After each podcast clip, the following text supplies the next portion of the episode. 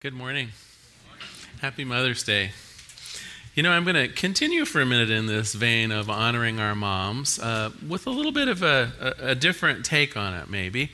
Um, have you ever known just how right on moms are often with their ability to cut to the, the heart of a matter and and figure out what's really going on. Let, let me illustrate, because I think this is common. I, I think this might be a, a, group experience, but we'll see if it's true for you.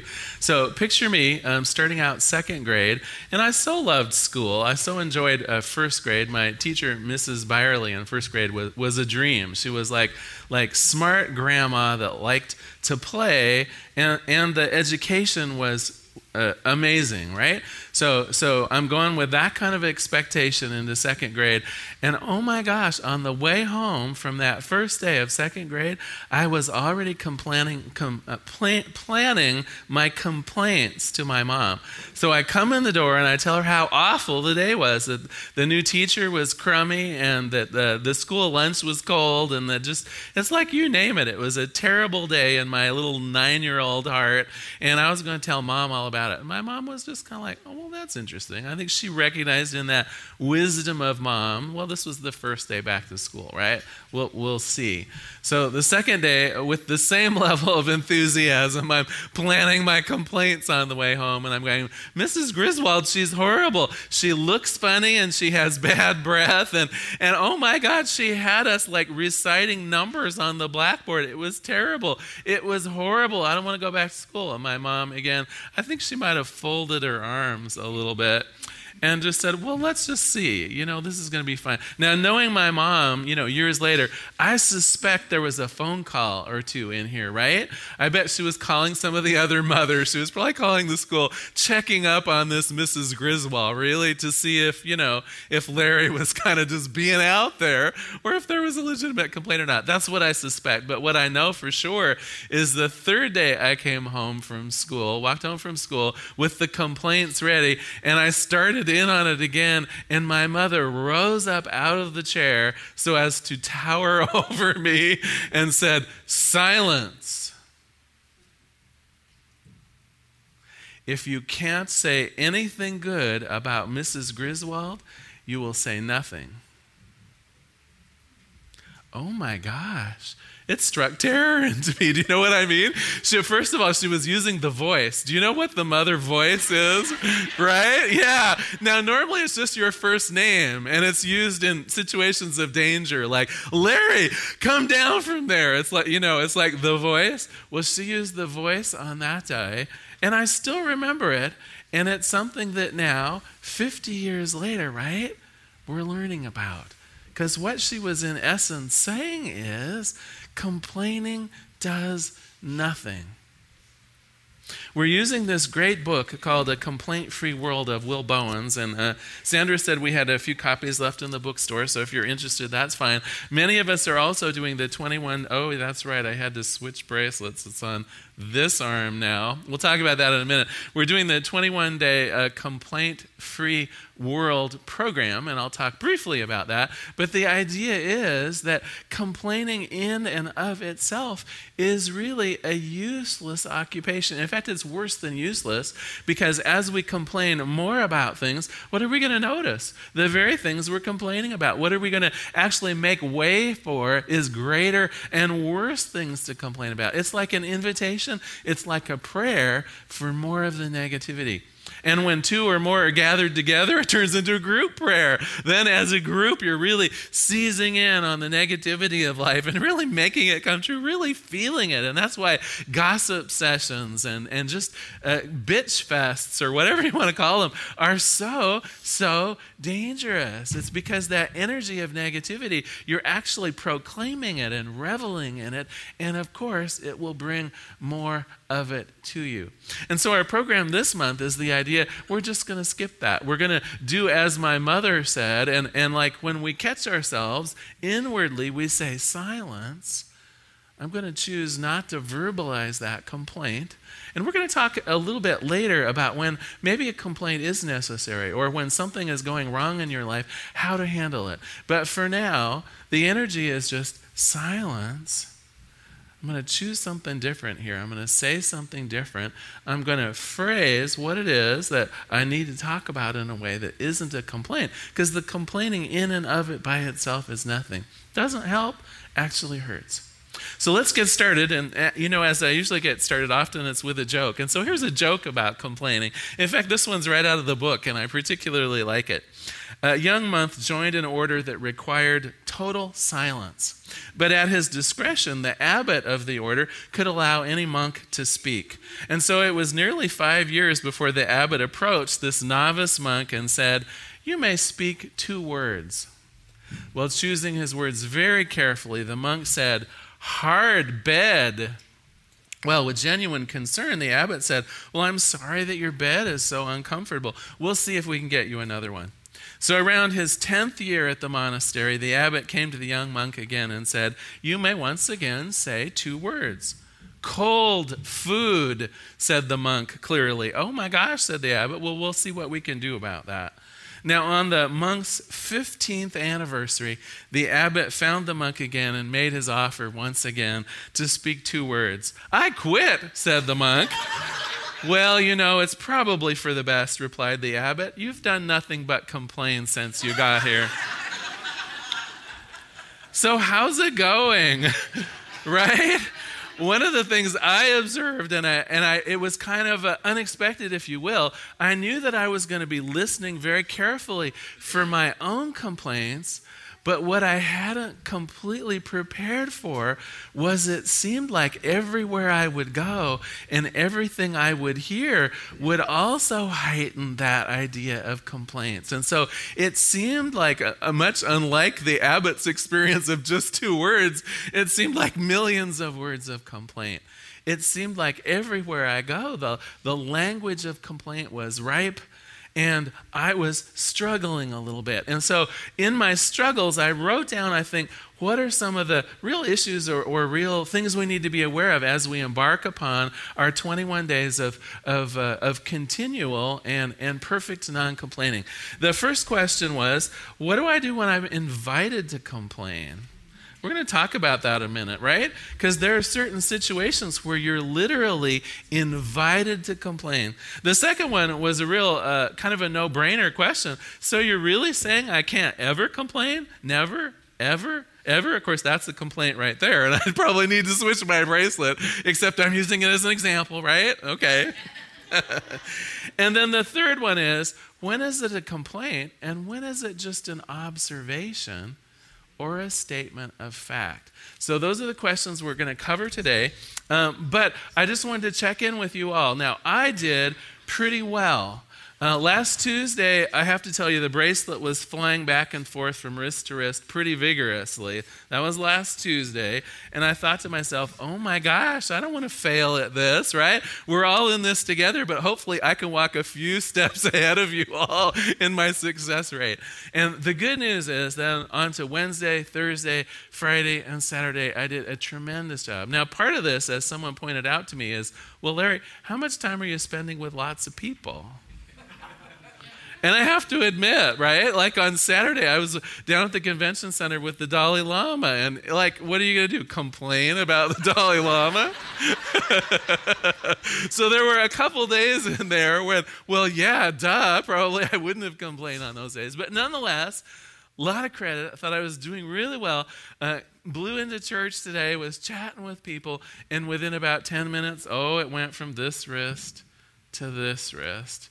And so I want to start in with that idea of when you're invited to complain, what do you do about it? Because that was that was my little trap today. It was like an invitation. I felt like it would be weird not to complain. And uh, Will Bowen talks about this idea of entrainment. Are you guys familiar with the term entrainment? I thought maybe it was something he invented, but I looked it up in the dictionary. It's an actual word, and what it means is that in groups of people, we tend to train each other to be more similar.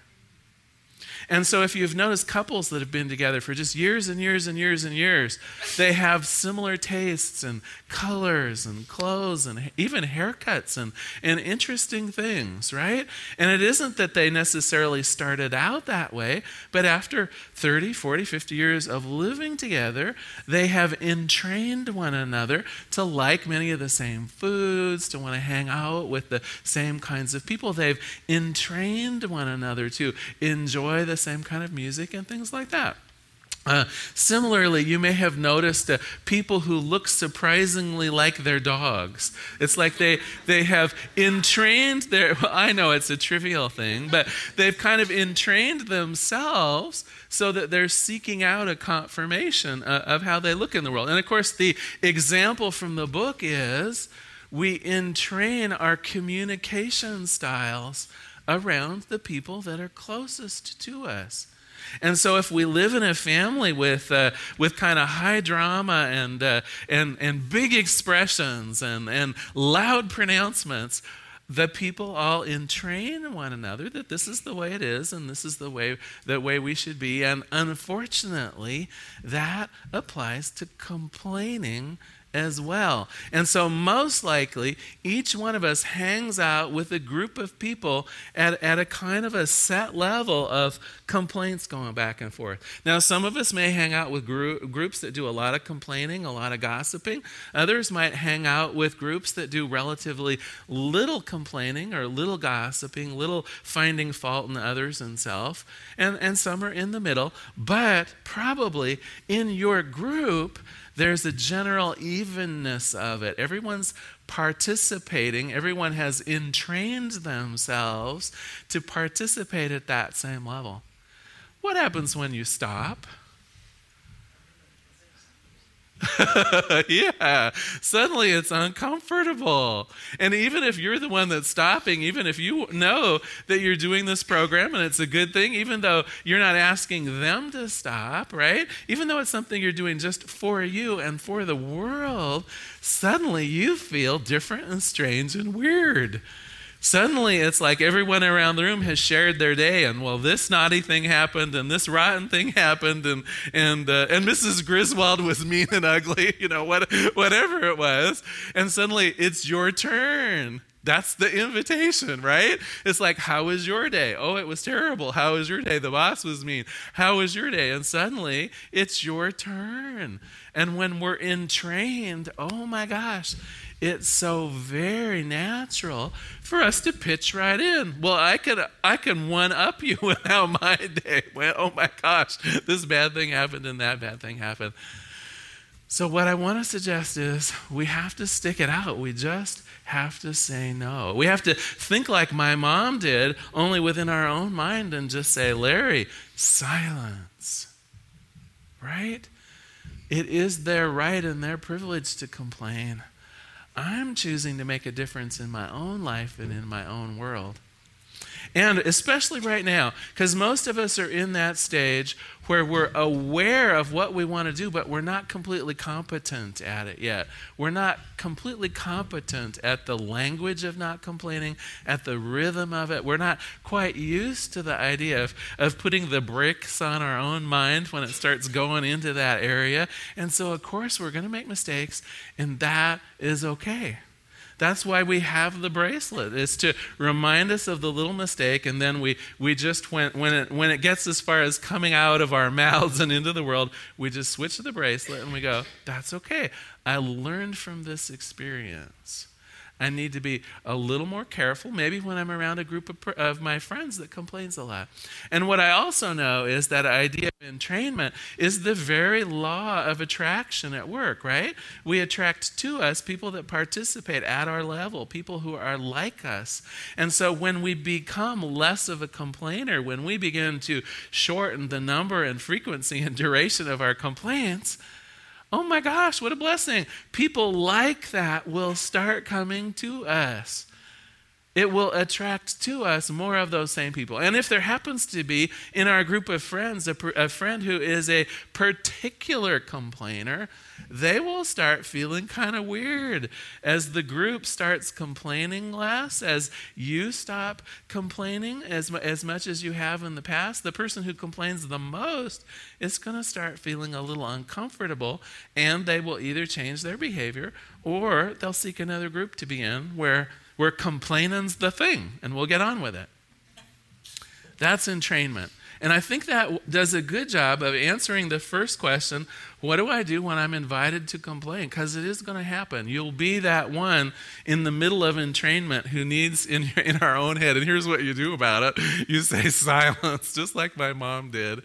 You say, Larry, now is not the time to complain. I know I can make a difference. And I choose a different word. I choose a different way of expressing myself, or I just remain silent. Or I might say something like, Wow, I'm, I'm really sorry that your day went that way. You know, my day was pretty good. Uh, and, and be thinking when, when you're in that process of noticing where the complaints come, they'll usually take a pattern. Like everybody complains about the weather when it starts raining. Everybody complains about work when you're sharing your day, right? And so, what I know is I'm walking into this situation. I'll be prepared for it. My day was pretty darn good. It had a whole bunch of nice things in it, and they'll be kind of fresh on the top of my mind. And so, if someone else says, Oh, this horrible thing happened and this horrible thing happened, I'll, I'll let them know that I heard them not agree that life is horrible, but I'll say, "Oh my gosh, I'm so sorry. You know, my day was pretty good today. I had uh, I had fun at work today. Church was uh, fabulous. Um, do you know what I mean? I'll, I'll share the highlights instead of the lowlights. That's how we change. That's how we make a difference. A little preparedness, a little awareness, and if we have to change our bracelet, no harm, no foul, right? We'll start over with another 21 days, and that's fine. So, next question that came up, and this one was actually asked to me, uh, and I think it makes sense that this is a very good question.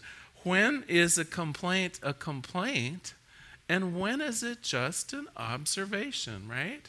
And let me give you an example, uh, weather related, right? So today someone came in and said, Oh, it's raining. And I said, Five days of sunshine, and here it is raining. Observation or complaint? Well, I tell you, for me, I'm a native Oregonian. I like it when it rains, I like it when it's sunny. I garden when it's raining, I garden when it's sunny. For me, completely an observation because I like the weather here pretty much all year, uh, whether it's rainy or whether it's sunny. For me, just an observation. What if, on the other hand, I was doing a wedding today that was supposed to be outside? Could be the exact same words, right? And oh my, that might be a complaint if the wedding's going to get rained out. So, really, each one of us in our own hearts, we have to answer the question is it an observation? Is it just a fact? Or is it a complaint? Here's the way uh, Will Bowen describes this particular conundrum. He says, You might wonder when is what I'm trying to say a complaint and when is it just a statement of fact? according to Dr. Robin Kowalski, and, and she's a, a fundamental uh, uh, psychologist on the, in the nature of communication, whether or not the particular statement reflects a complaint, it depends on whether the speaker is experiencing dissatisfaction. So the words in a complaint and non complaint can be identical, but what distinguishes the two is your meaning and your energy behind them. So it's raining today. If you're making an observation and that's fine with you, it's just a fact. It's raining today, right? I don't wish it were raining, then it's a complaint. Okay. Uh, and so you might hear someone say something that sounds like a complaint and they're not switching their arm bracelet. It's not really for you to decide. Sharon's going, Yeah, damn right. it's for me to decide. and it's true. Only you know if, if a complaint is a complaint. So, so let's be good with one another because I know we're trying to support each other in this process. There are times when something that sounds like a complaint might have actually been a complaint if you said it. When someone else says it, it just means it's a rainy day. It's no big thing. Last but not least, I think one of the hard questions was, and someone asked me this right after the service last Sunday, and I had to think good and hard on it. So I can never complain? Like, never? ever? Like, really? Never? Well, of course you can. Absolutely you can. First of all, it's just a bracelet, right? it's just a bracelet. No one's going to die if you complain. So make your complaint and switch your bracelet. But I would also offer up, and, and Will Bowen in the book even says this there are times when it's totally appropriate to complain, right? If you need to call the police for safety reasons, right? That's a complaint. It's like, good. Do you know what I mean? When safety is involved, when, when issues of, uh, of compliance or, or, or, legal things come up, when we need to keep ourselves and our families uh, uh, uh, safe and sound, absolutely. We should send that cry of complaint up. There's nothing wrong with it. In our little 21 day program, yeah, switch the bracelet too, that's okay.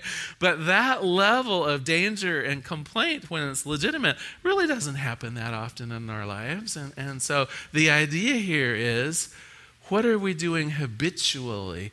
What is it? What is our level of dissatisfaction with life habitually, and what are we going to do about it? And that really leads me to my final discussion today. And, and uh, uh, it was interesting. I was with, the, in fact, several of us in here were with the Dalai Lama's uh, presentation and a panel de, uh, a presentation yesterday on, uh, on I, I, would say, you know, loosely the state of the world in terms of ecology and, and, and in terms of environment. And what I thought was interesting, uh, in one place in the panel, they did a, a question and answer. And uh, they were kind of working down the line of panelists. There were uh, uh five panelists, four panelists. Uh, Jonathan, I know, was there. Thanks, Jonathan. Um, and what I noticed was complain, complain, not complain, complain. Guess who the non complainer was? The Dalai Lama. Yeah. And so I started noticing, you know, the, the complaint, and, they, and these were all fabulous people with a lot of good information, but most of it was pitched as a complaint. You know, we're already putting out too much CO2. It may be too late to save the world from, uh, uh, you, you, know, from the rising temperatures and the rising sea levels. You know, uh, we're not doing enough uh, in terms of legislature for limiting emissions. We're, we're not doing what we can do to uh, recycle and reuse and, and, and do what's necessary to be a good steward of the planet. And then it gets to the Dalai Lama, and he talks about what he is doing in his own household to reuse things. And I thought, this is a little different, isn't it? And the moderator picked up on this and, and turned it back to a question for all of the panelists, and it was wonderful. It was a great moderator, by the way. Uh, he said, Well, so what are each of us doing individually in our own homes? And then they went down the line, and I loved it because these people are fabulous. They were talking about specifically the things they were doing in their own homes and in their own lives to look at packaging and what's necessary and what's not, to, determine whether they really needed two cars or not. You know, these were really smart people, and they had done things personally in their own lives to make a huge difference for, for the world and, and, and its ecology. And yet, up until the, the Dalai Lama kind of focused in on that, right? It was complaining. And what I loved where the Dalai Lama left things off as well, because uh, again, uh, there were some questions that brought up some fears. And in fact, one woman um, had uh, used Twitter to submit a question from California. They were listening on the internet because they were transcribing it on the internet. And one woman was very fearful about the state of the world and what was going to happen. And, and again, some of the panelists didn't give a lot of hope. It came to the Dalai Lama. And he said, There are some things out of our control, and we simply must accept them. And that is what I want to focus on for a few moments here. I want to read for something for you that I think will sound familiar to quite a few of you. God grants me the serenity to accept the things I cannot change, the courage to change the things I can, and always the wisdom to know the difference. Does the serenity prayer sound familiar to most of you? Hopefully, most of you have heard it. And I think what the Dalai Lama was getting at is really important. There are things we can do instead of complaining. You know, often a complaint comes up, it arises because something really does need to be done. Not always. Sometimes we're just kind of bitching and moaning. And those kind of complaints, let's just let's just squash them, okay? But sometimes the complaints are actually founded in a piece of reality, something that maybe does to change. And what I would say is what the Dalai Lama said what I would say is what the serenity prayer says let us change the things that we can. In terms of the environment, yes, let us all learn about how products are manufactured and which ones we can choose to have a lighter footprint on the planet. Let us find out what we can do in our own lives to make a difference uh, in terms of reducing our power consumption and, and uh, reduce emissions and things like that. In our likewise, let us see what we can do in our relationships with each other to make them better because we can. There are physically things we can do and also, there are things out of our control. There are things where we have a minor input into them, but largely they are out of our control, and let us just accept them.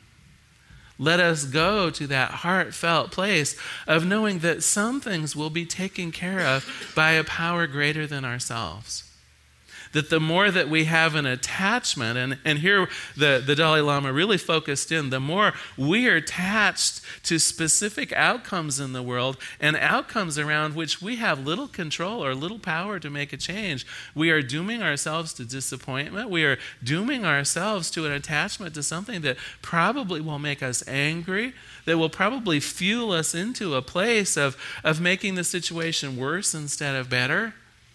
When things are out of our control, they are in someone else's control. They are in the control of the divine. They are in the control of the, the goddess. They are, they are in control of, of life, and we can turn it over to that, that, to that power that is higher and greater than ourselves. And so here's my rallying cry today when you are feeling that urge to complain, let us think of the serenity prayer. Is it a complaint that is going to move us out into the world and make a change? Are we going to have that courage? Are we going to take that God given courage to change the things we can? I hope so. Because a complaint is, a, is just a response, it doesn't have anything good coming from it we can do good. We can take a, a good deal of the, what's wrong in the world, certainly in our own lives, and do something about it. That's where the courage comes in. But I also know that some things are just not for us to do. Some things we can participate in, but the ultimate out- outcome is up to something bigger, bigger groups of people, higher powers. And those things, my rallying cry would be just to be in a place of acceptance. Tomorrow may, be, may bring something different. Maybe it won't. But my complaint does nothing but make it worse. So I'm going to close today with a final quote from, uh, from A Complaint Free World and, of course, a prayer. Here's what he says There is a computer term garbage in, garbage out. And if you, what it means is if you put garbage, which is poorly written codes or commands, into the computer, you'll get garbage out, poor results. But when it comes to our lives, I think the opposite is true. Garbage out, garbage in. When you gripe and complain about the things in your life, when you send garbage out, you are simply going to reap more of it. Garbage in. The good news is that each of us is learning to catch ourselves just before we speak our word. We're going to hold back, we're going to reframe our comments so as not to complain. We are now beginning to make that shift. We are beginning to move into a conscious competence around the abstinence of complaining. Let us pray. There is one power, one presence, there is one life and one love. There is one joy and one acceptance. I call this thing God Call it what you will. It is that, that infinite goodness, that infinite wisdom, that infinite acceptance of God itself. And I know that means me.